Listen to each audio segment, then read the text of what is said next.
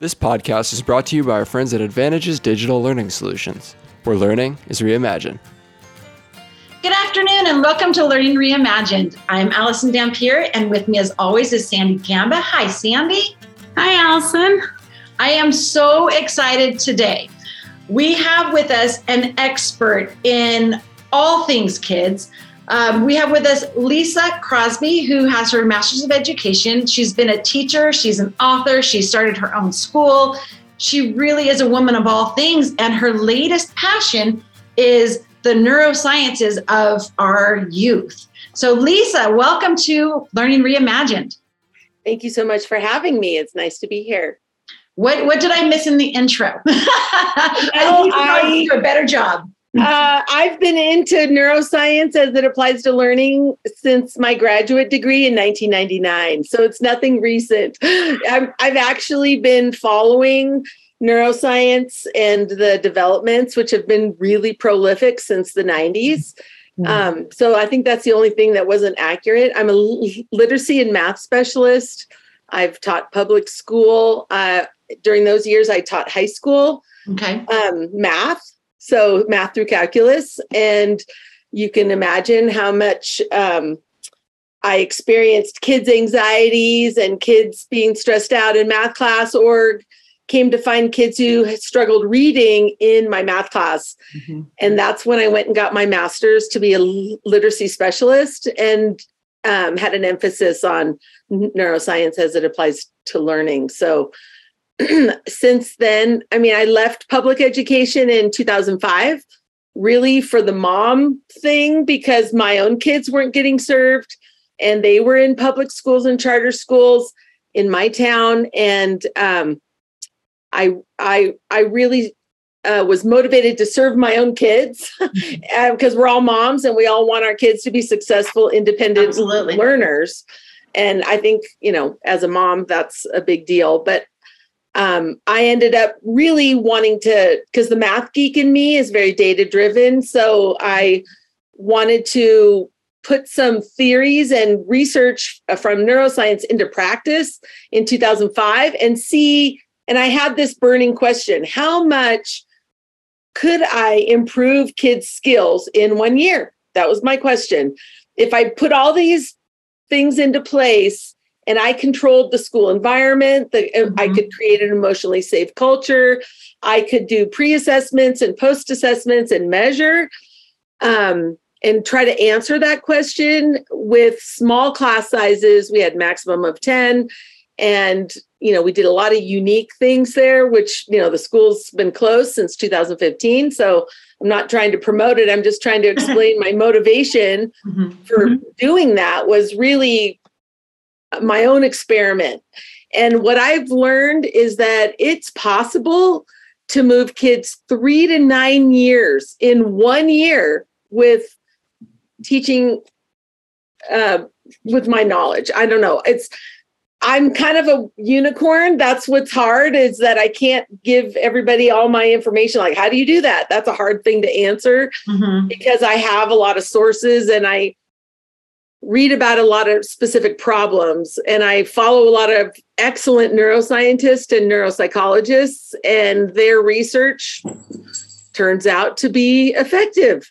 so it's really them, I think.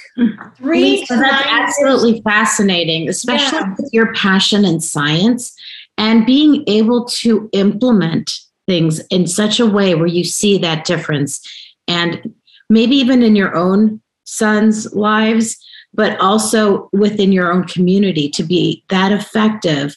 How how did you how did you begin that process? How did you that's fascinating to me because the impact can can be so so big and significant. Well um, it's pretty cool allison that i met you through a student who had been at my school. So that's pretty cool that we know that person in common. But um, I think it's just that I'm an empathetic person and I don't feel like children are disposable.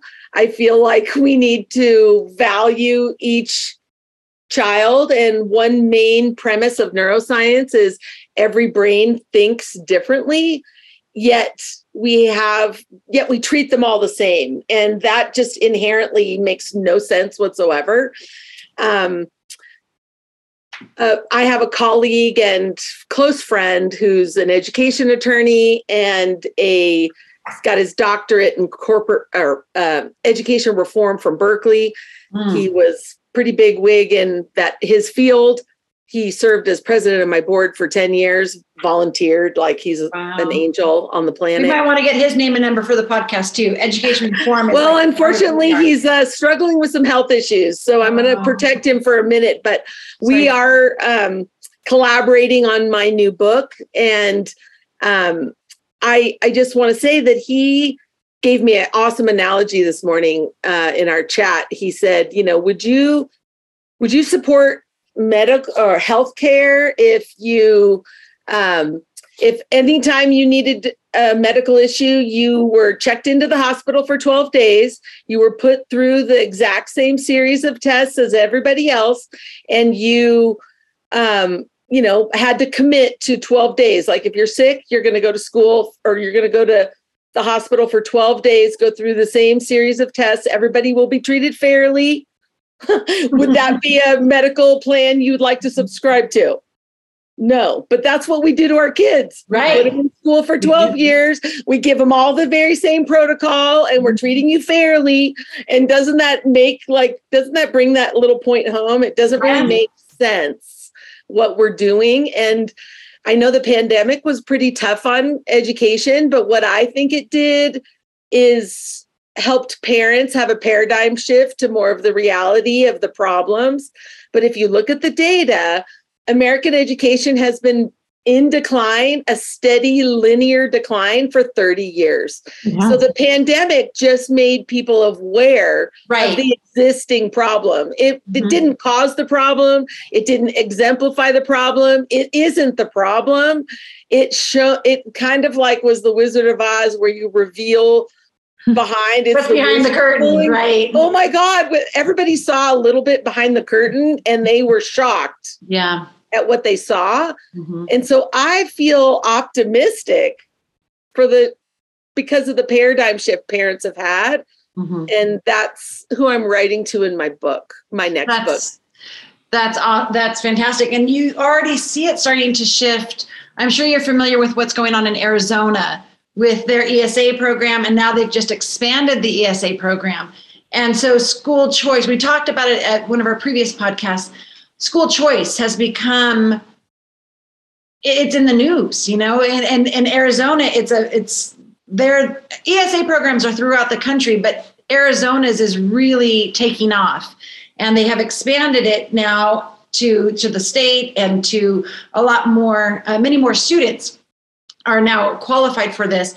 And I, I think this ESA voucher system is going to really become um, much more popular throughout. Well, it's country. a testament to what you were saying, Lisa, is that parents now feel like they know more and we have more options. And so we're demanding more as well. And we we have one shot of being good parents and trying to do the best we can for our students. And so, like you, it's just being able to, to provide those options.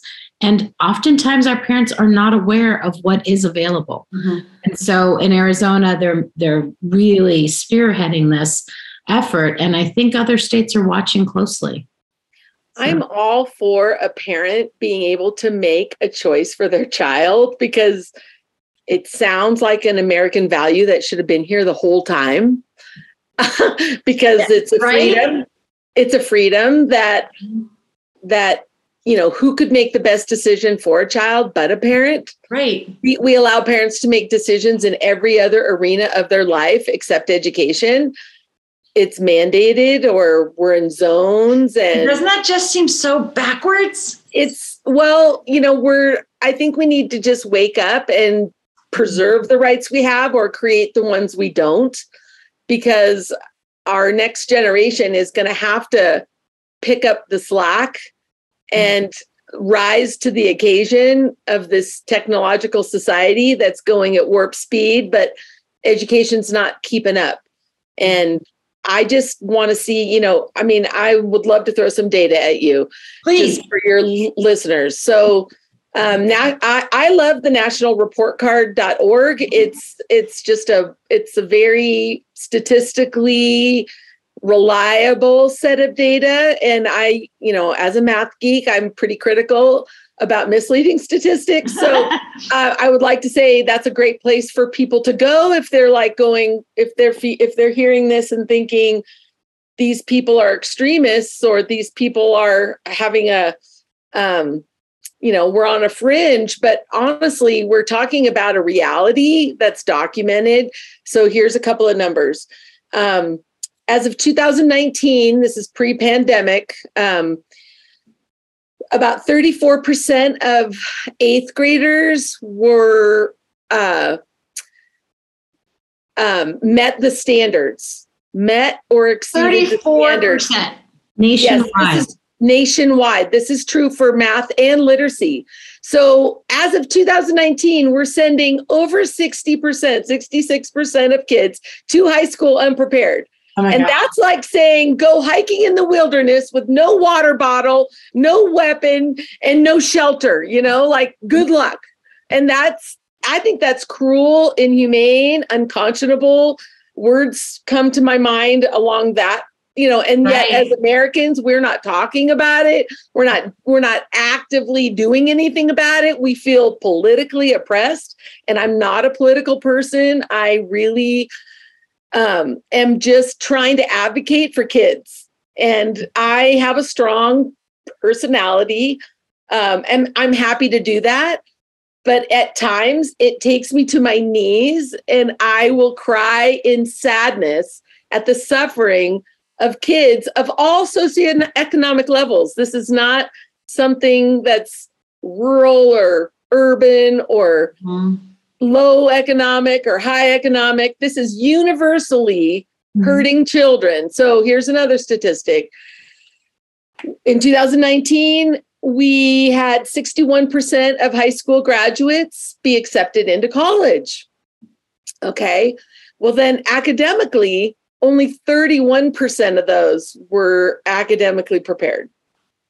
So again, this is why colleges have and i've taught college level math locally. I've i've support a lot of college test taking um, lsat gmat stuff like that. Um, and I work with people one on one, and I'm thinking, how are you even in this program when you don't know X, Y, and Z? Like, we have a lot of work to do. Right. Um, I, I'm helping nursing students going back to school. I mean, my client base goes from preschool to college. Um, with lots of different academic challenges, and I I love that about my job. Um, but I um, I'm just trying to say out loud. And I love that I have two women who are passionate and care and are invested in education and providing opportunities around the world, which is exciting to me. So um, I'm just feeling like I, I have to try to accurately convey that we've got, we're not doing right by our kids. Mm-hmm. And something has to change, which with that statistic, that going back to the eighth graders not being prepared for high school.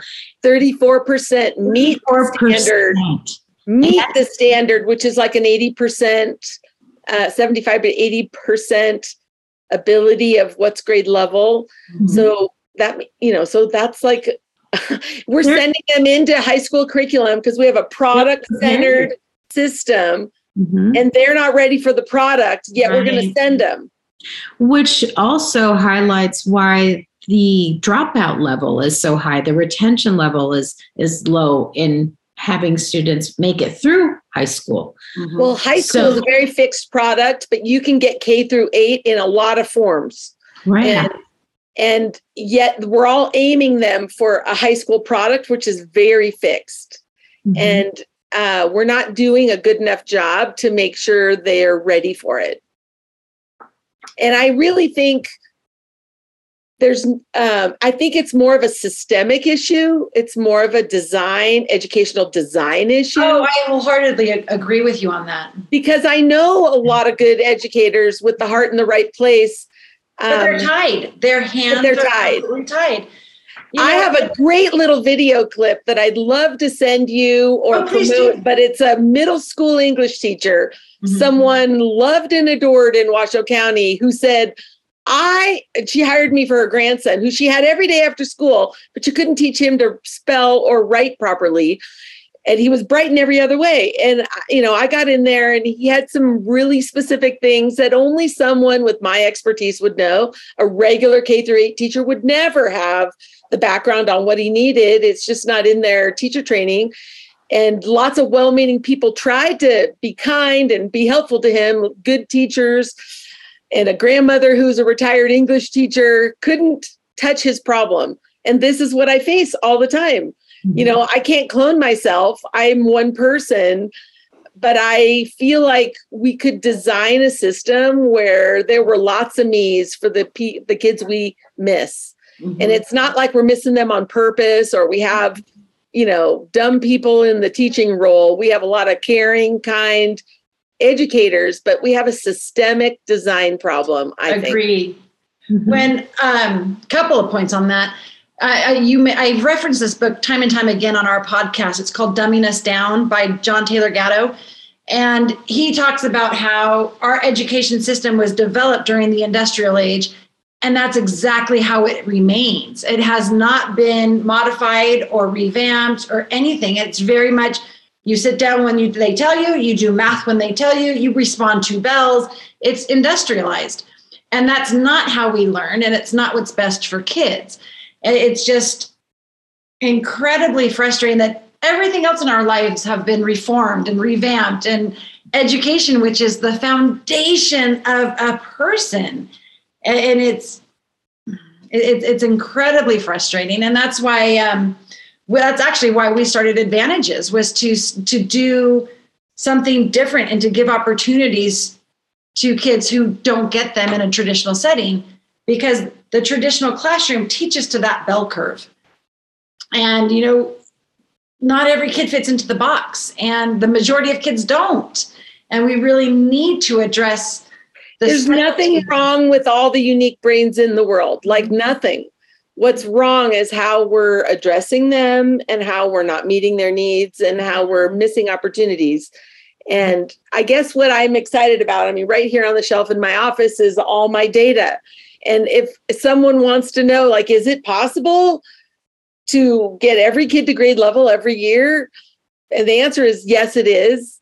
And i feel like we can um, take the people that are having the successes myself and many others i've um, I, i'm bad with names but there's a school in texas that i'm really impressed with um, run by a former um, navy seal Mm.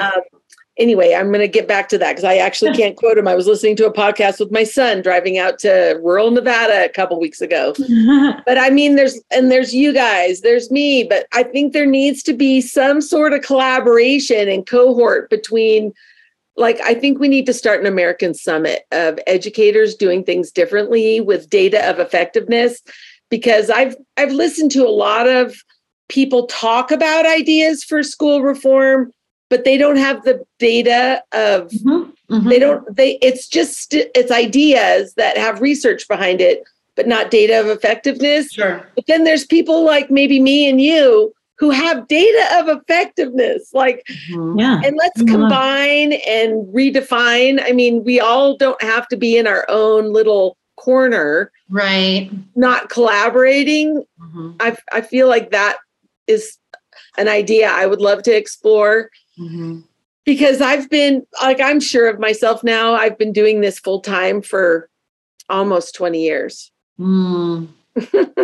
And with your expertise, the brains can change at any age. So whether that student is is 5 or 12 or 17, how how can we bring light to that? How how do we have those breakthroughs cuz you've experienced them. You know that they're possible.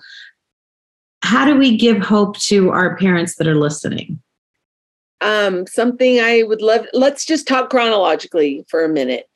Don't sing the ABCs with your preschoolers. That confuses the brain and puts reading in the creative side rather than near the language center, something we do in America that's actually detrimental. I heard this from Dr. Jeannine Herron at a talk she gave.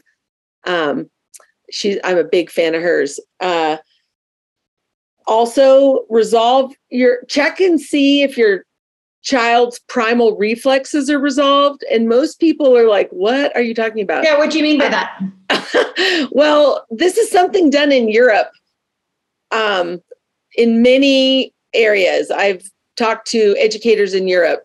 But in America, we have no idea what you're talking about. It's chapter nine in my book. I wrote a book, The Struggling Student, mm-hmm. um, the action plan for parents to unlock academic potential. So, is that your recent book or is that your? This is, is my only published book, but okay. I'm in the process for my second book. Okay. Yeah. So we will put a link to that book on our um, on all our socials. But say the yeah, title so again. Chapter nine talks all about primal reflexes.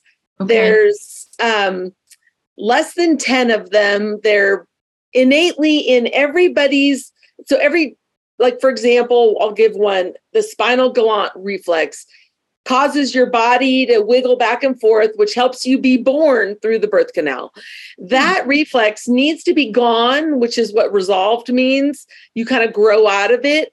And if it isn't when you sit back in a chair you'll just want to wiggle. And we have a lot of, and so and it's and it's there's physical exercises therapy that you can do, occupational therapists that are specialized in uh, primal reflexes can resolve them with physical therapy. And it's simple. But if yet if left unresolved, they different reflexes unresolved will prevent mathematical logical thinking and reading. Fascinating. And, and you're like, oh my God, what's happening? So I mean, I I'm always looking for that in my clients and screening well, for that. I'm not to, a licensed to that though. If a student I, I, I refer. Mm-hmm. If they're wiggling in their seat, they're going to be classified as ADHD. That's right, but it could just be it could just be mm-hmm. an unresolved reflex. Interesting. So, so that's like something for parents to look for. They should all be resolved by the time they're two. I gave very simple parental tests in my book because everything I've read about it is for the expert. I haven't read anything for the parent right. in America. so I wanted to include that in my book because it's powerful and effective and mm-hmm. actually, you know, required for us for your child to achieve their potential. So um, that definitely will hold them back. Then I would say Third grade is when students establish their academic self esteem, meaning what they're going to expect from their self in the future. So that is an internal kind of hidden psychological factor that parents need to teach kids how to have high expectations of themselves. And if a child is like shunned and stunted and unsuccessful, they're going to go, I am, I'm going to have this low expectation of myself mm-hmm. academically. And I'm going to kind of hide from trying hard. And they're going to go into that fixed mindset of unproductivity, which is a negative spiral down to a sad self esteem. But if you can help your child feel successful, and by doing that, I refer to Carol Dweck's work in growth mm-hmm. mindset, mm-hmm. which I wholeheartedly aspire to and use all the time. Yes. I think that is a neuroscience key to parenting, how to not pa- don't praise the outcome. You are hurting your child with saying, Yay, you got an A. Mm-hmm. Yay, you're hurting your child. You need to praise the effort.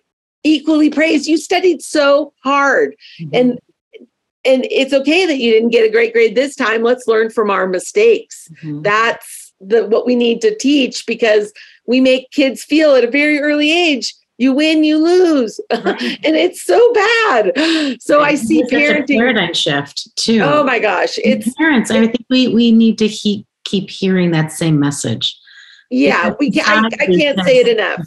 Yeah. Praise the effort, not the outcome. You want your child to have um, endurance, some grit. I mean, honestly, I saw a great TED talk. I can't say that guy's name or gal's name, but it was all about the one academic predictor was grit in their in success. It wasn't IQ, mm-hmm. it wasn't intelligence, it wasn't reading ability. It's really perseverance and grit. Mm-hmm. And what what a, what grows that in a little human is to make them proud of their efforts and yeah. to learn from their mistakes. So another thing I would say is spelling is the leading literacy indicator. So if your orthographic knowledge or spelling knowledge is behind um, grade level, it will hold every other. There's 11 aspects of literacy. It's not just reading and writing it in spelling you know there's there's a lot of little things that have mm-hmm. that i check for and they need to be in concurrence they need or concordance excuse me right. they need to be in concordance to help grow and respond to curriculum and uniformly grow i'm talking comprehension and just everything that's involved in being literate mm-hmm. And um, if they're missing something in that early orthographic knowledge, really K through three, they're learning all their short vowels, they're learning their long vowels, and they're learning their vowel pairs and digraphs and blends. If they're missing anything in that, they will forever be behind and struggling to grow. And, you know, American newspapers are written now at sixth grade reading level because that's where most of adults are. Yep. And that's a sad thing to say out loud mm-hmm. that that's, you know, that dumbing down of America idea. You kind of wonder. I mean, I can't help but wonder with all the research I know since the 90s, is it purposeful? I mean, mm-hmm. I'm not a conspiracy, like I said, I'm not a conspiracy right. theorist. I'm, I'm not a political person, but if if we know better why aren't we doing better? I don't know. It's a simple concept. It, it is, and i don't know why we're not. Like it, it we're not putting I, our foot down as american parents and voters. Mm-hmm. and i think we need to realize that maybe the government shouldn't run education. They're not education they're experts. not educators. They, yeah they're legislators. Let's let's put people who know how to help kids yeah. succeed in the place that matters. Right. And that I don't know, is that a, is that a controversial thing to say out loud? I wouldn't think so. To me, it's saying it over and over again because we're in, we're in a desperate need. We're in yeah. desperate needs. Yeah, desperate times calls for desperate measures. I don't know. Yeah. So I guess I would say spelling is more important than you think. We, you know, there's stages of spelling development.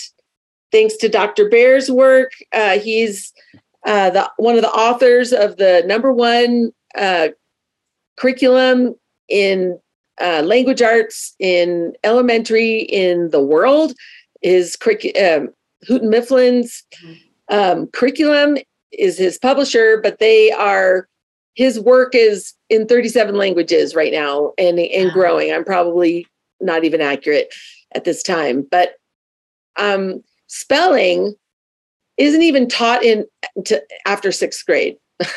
so if you don't get it by sixth grade, we're mm-hmm. going to just throw you away because now we're going to expect that your literacy keeps growing. Right. But if you have any orthographic issues, we're not even going to finish teaching. Well, so so sixth grade is about I've got it right here. It's fifth and sixth grade is, you know, syllable juncture stage and we're not even teaching derivational relations. Up oh, you get to see my puppy hamilton. Yeah, there he is.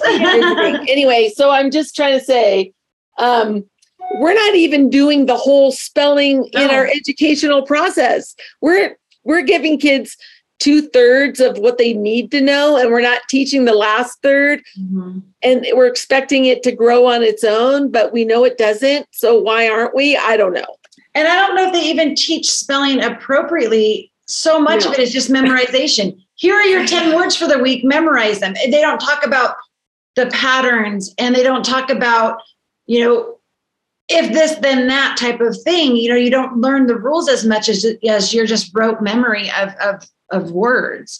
So it just, I agree. And listen, listening to you talk and about all of the things that come into the, the appropriate, you know, growth of a child, there's no way the way our, our education system is set up that it can be successful. No, it's set up to fail right now. Mm-hmm. And that's what's hard to live with. And it's hard to um, watch the pain that and the shame and the blame mm-hmm. in the wrong mm-hmm. place, which is in the heart of the child who's struggling. Right. It, it doesn't deserve to be there. Mm-hmm. They don't deserve the pain, the shame, the blame. They mm-hmm. are reaching out with their bad behavior. Every bad behavior from a child is a cry for help. Yep. I like to say that to parents. Um, a lot of parents will tell me, oh my gosh, you brought my family back. My child is who they are. Um, our whole family has changed because we don't have one suffering member. I love it. Um, transformational. Mm-hmm. It is. Just it is. that's when you know you're doing something right when we first started our school, we were like, oh, is this going to really take off? Is this, are we doing the right thing? And one of our very first students, um, his name was Logan. And Logan was kicked out of two or three different high schools. He was categorized as like the troubled kid. So every teacher accepted him as the troubled kid and treated him as such. And um, when he came to us, it was like a last resort. We were brand new, and the mom's like, I don't know what else to do. After maybe three weeks with us, the mom called us crying, and I will never forget this day. And I'm like, oh my gosh, what's what's going on? She goes, I just want to thank you. You gave me back my son. And at that point, we were like, we're doing the right thing. We it makes a difference. And we were able to look at, at this boy for what his strengths were and what his, his hindrances were. And he was severely ADHD, severely. You could see it in the patterns and how he approached his schoolwork. You know, he'd spend 30 seconds here, a minute over here, and he was jumping around all over the place. And if you're in a regular classroom and that's how your mind is working, of course you're going to get pigeonholed as, you know, off task, distracted. And so once that kept happening, you know then then the the the bad behavior follows. And so when we were able to just separate all of that and really look at the the the child it was just transformative you know? And it so i think the work you are doing is is so important. And i wish we could clone you i know you every every school should have someone like you honestly i feel like maybe that i don't know i don't know what the answer is because i think i've just had an unusual interest mm-hmm. in these three areas. I mean, and I have a mechanical engineering background. Mm-hmm. So I'm, but I changed careers because my husband wanted six kids and the kind of puppies you just saw. So I thought, but I only had three sons and but each one of them needed something different. Mm-hmm. One, my my oldest son was upset because he couldn't get in he he was gifted in math in middle school and in 7th grade he was crying because he was bored to tears and he wanted hard math and I'm a math teacher driving to teach other 150 public school kids and my own son was literally you know in frustration to the point where you know his colon block blocked up in school like like medical medically affecting him mm-hmm. he was so upset the gifted mm-hmm. kids are forgotten a lot mm-hmm. they need they need to be fed and their crisis of not getting what they're desiring mm-hmm. is is just as traumatic as a low level kid not getting what he needs he or she needs um, and sitting at frustration there's you know the independent learning level for everybody is narrow. Mm-hmm. And you have to really know your student to teach to them. Yet we give kids end of the year testing and we don't do anything with, with it. We see what they don't know, but then we mm-hmm. put them in the next product. Like it makes no sense. Right. We we test them, but we don't use the test results to their benefit. Mm-hmm. We just move on, and, and it, there's no continuity in curriculum planning. Um, I mean, I know that with national standards and trying to make every topic taught on the same day, that's like approaching it the wrong way. But that was the intention.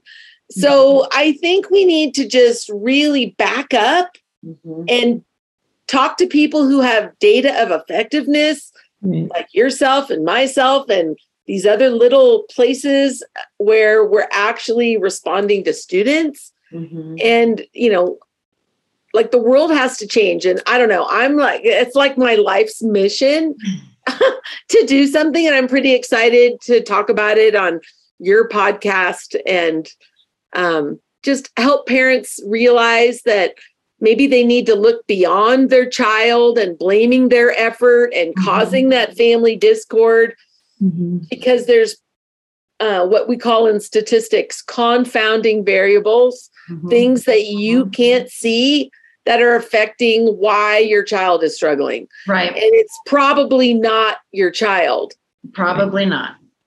it's probably something else. And you need to get an expert in your court to help your child. That's, I guess, what I would say to parents who feel like my child's just not trying. My, I mean, one one family. I mean, I could tell you lots of little case studies. I don't know if you want little stories of hopefulness, but I um, one child I was just thinking of. They um, were just high grades in middle school and elementary, but then high school, and she wasn't getting grades. Mm. And this is like educated, nice upper middle class family. Like, what is going on?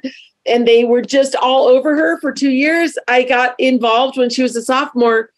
Turns out she had an undiagnosed vision stress issue, which is another issue. Interesting. Um, and it, uh, she had pupil paralysis and could not sustain reading for more than about 16 seconds. No way. So I've never heard of that. She had no idea because that was her only point of view was her own eyes. Right. She and and her parents had no idea. She presented very normally. She could tell she was a smart girl, but she was auditorially succeeding for her whole life. In high school, that's not possible. You have to actually study. And so that's where life hit the wall for her. And with therapy um, from a vision specialist, I refer, and academic therapy, me filling in a lot of holes for her, she's soaring in college. Ah, Here's here's another case that I think is kind of mind blowing. I have two dyslexic cases I like to mention um, because dyslexia is a I'm a literacy specialist and I don't use that word. So no lay people should use that word. That word's meaningless. It's an umbrella that houses lots of different presentations. And what it really means is reading is being processed in an ineffective part of the brain Okay. if reading is if you put electrodes all over a good reader's brain and you look at their reading the parts that of their brain that are lighting up when they're reading are very near the language center which um, i have a left right brain problem so i'm pretty sure that's on your right side of your brain. That's my that's my brain but I, I think it's on the right side. I, I got to double check but um, so when reading is being processed far away from that, you can imagine all the neural pathways to get to your language center and all the neural pathways back. And depending on where reading's being processed, which the brain randomly decides where it should process different things.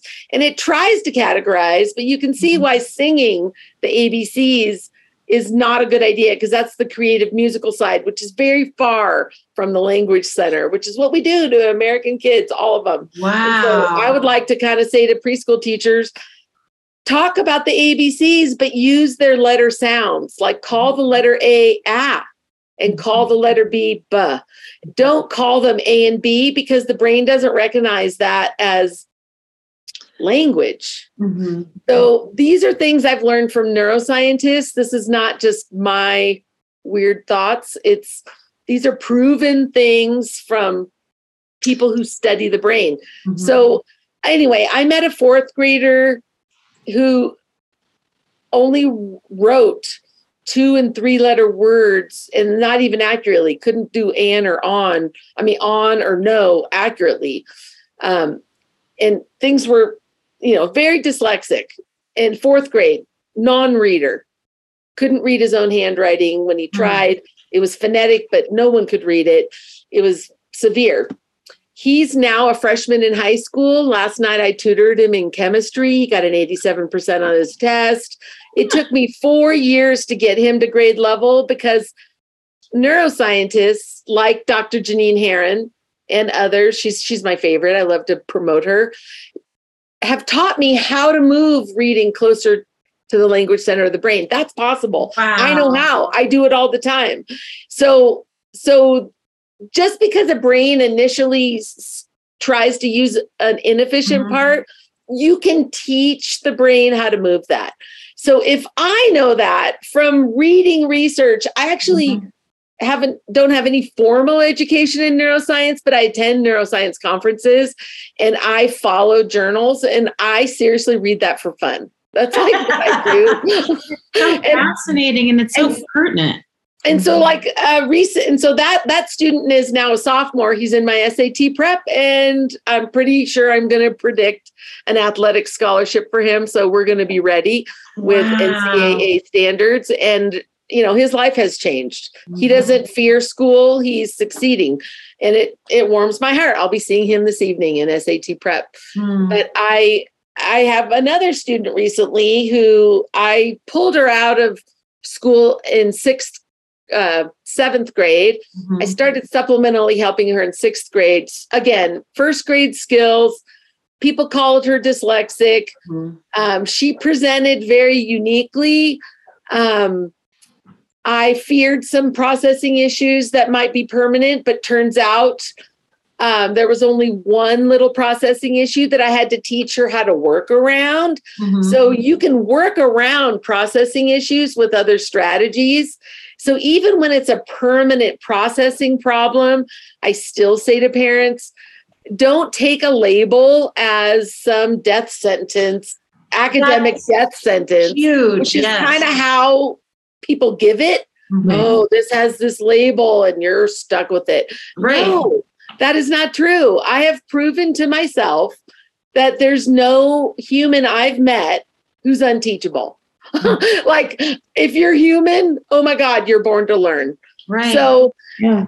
So it's it's we have this image that, you know, so anyway, this girl was in sixth grade. She's now a high school freshman her ITBS, the Iowa Test of Basic Skills, highly revered. It's the one I've used because uh, everyone values it and it's so reliable. I really think it is.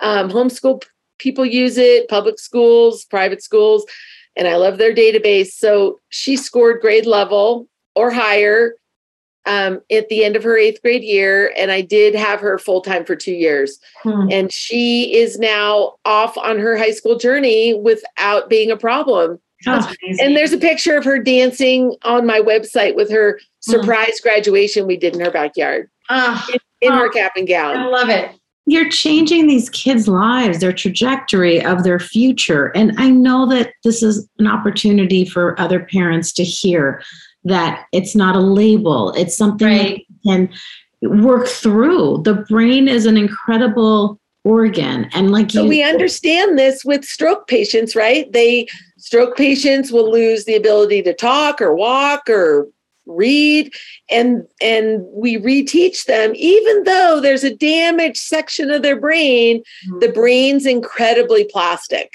it will you can re reroute those neural pathways which is how is what thinking is mm-hmm. and but yet we take a young healthy brain and we don't expect any plasticity or ability to reteach or repair. And that's the crime. That there is lies It's easy to slap a label and categorize. It's lazy it's wrong Very it's inaccurate it's criminal it's appalling. I don't know whatever words we want to there's say. a there's a lot of this i honestly listening to you and just thinking about the um the state of our education system, I really think the reform needs to start in teacher education. I think if we start there and bring in some of the neuroscience aspect of it. So I, I remember teaching, I taught at the university um, it was like the art of teaching math, you know, the art of teaching reading. There was not any neuroscience about it at all.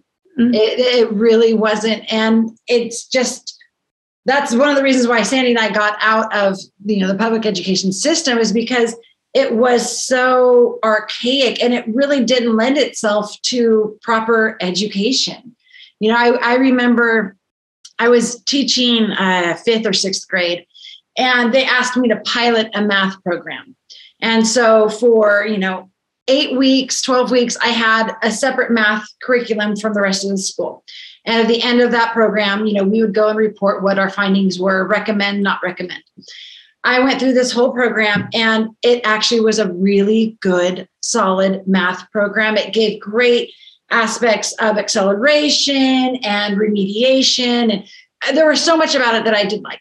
So when it came time to, to share with the committee, I'm presenting to the superintendent and many people among his little team.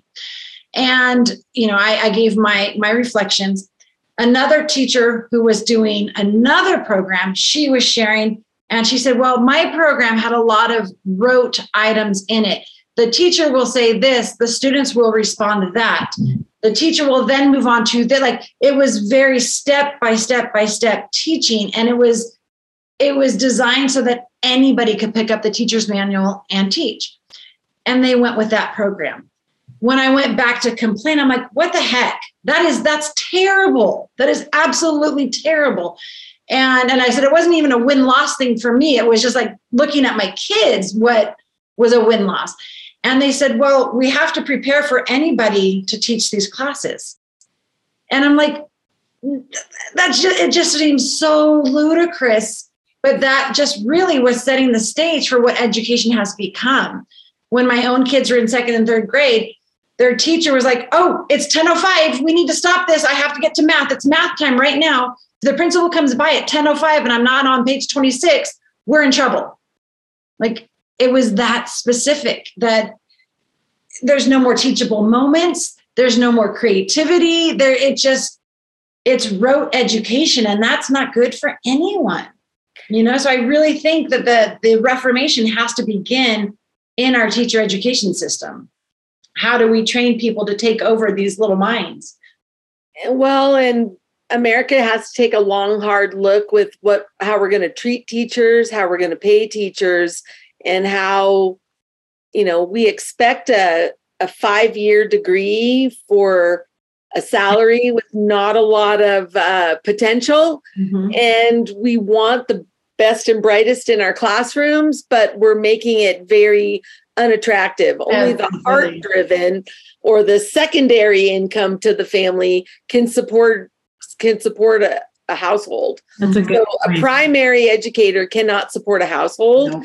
And that's another American issue that is uh, pitiful, egregious, all of the criminal. I don't know. The pressure on these teachers. It's just just as Allison is mentioning, uh, Clark County, which is I live in Las Vegas, it's the fifth largest school district. I, sixth grade has 44, 43 students per section, and a teacher has six sections. Mm-hmm. And so that's over 200 students. There's no way, no way that one teacher can address the individually need the individual needs or, or, to be able to custom to right. each student. No so it's like we're perpetuating this terrible and we're not really talking about it in washoe county but i believe there's around 180 administrators in the classroom for the unfilled positions yeah. in washoe county because teachers could not survive the pandemic. Right in terms of what they had to do to bounce with everything. And, you know, just I think functionally, a lot of people left the profession. Yeah. And, you know, it is time for education to evolve. And it's a big machine, it's a political machine. Yeah. But I would like to just appeal to the to the fact that we're all parents we all have children or grandchildren. And like I said earlier, if we know better, we need to do better or mm-hmm. shame on us. Yeah. So Your I don't know. Vision has been so insightful, and I love the interdisciplinary views that you bring right. because they provide so much light mm-hmm. and be able to process this information that otherwise we, we just look at things in a vacuum and it doesn't share the whole story. This allows. I wish we could clone you. because we, we can't, we can share your book. So, one more time for our listeners, the title of mm. your book it's the struggling student, the action plan for parents to unlock academic potential. It's 29 chapters of what a public school system or a, often a private school system won't address that mm-hmm. could be holding your your child back. Mm. Um, some chapters are definitely enough information for a parent to make the difference themselves. Mm-hmm. But when I felt an expert would be mandatory to deal with an issue that I'm bringing to light, like primal reflexes, for example, we mm-hmm. talked about.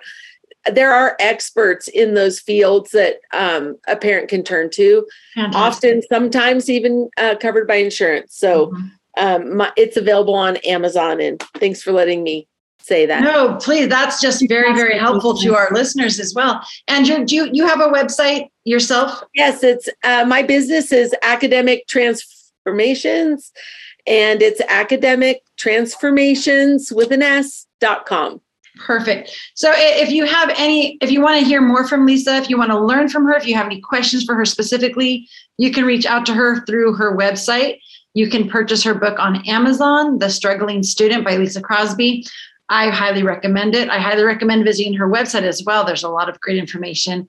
And Lisa, I just I thank you so much for your time today. We could keep talking for hours. You have so much to share. We we agree on so much and I think together we can change the world. well, thank you. And I seriously think maybe we came up with a good idea. There needs to we need to form our own conference with mm-hmm. difference makers and maybe see what we can do together. Yeah, I love it. Thank you, Lisa. Yeah, thank, thank you, you, so much. Thank you so much for your time today. I really, we really appreciate it, and I know our listeners do as well. Thank you so much for listening to Learning Reimagined. If you're enjoying this podcast, please help us spread the word by clicking the subscribe button or share your favorite episodes with families and friends and leave us a five star review wherever you get your podcasts.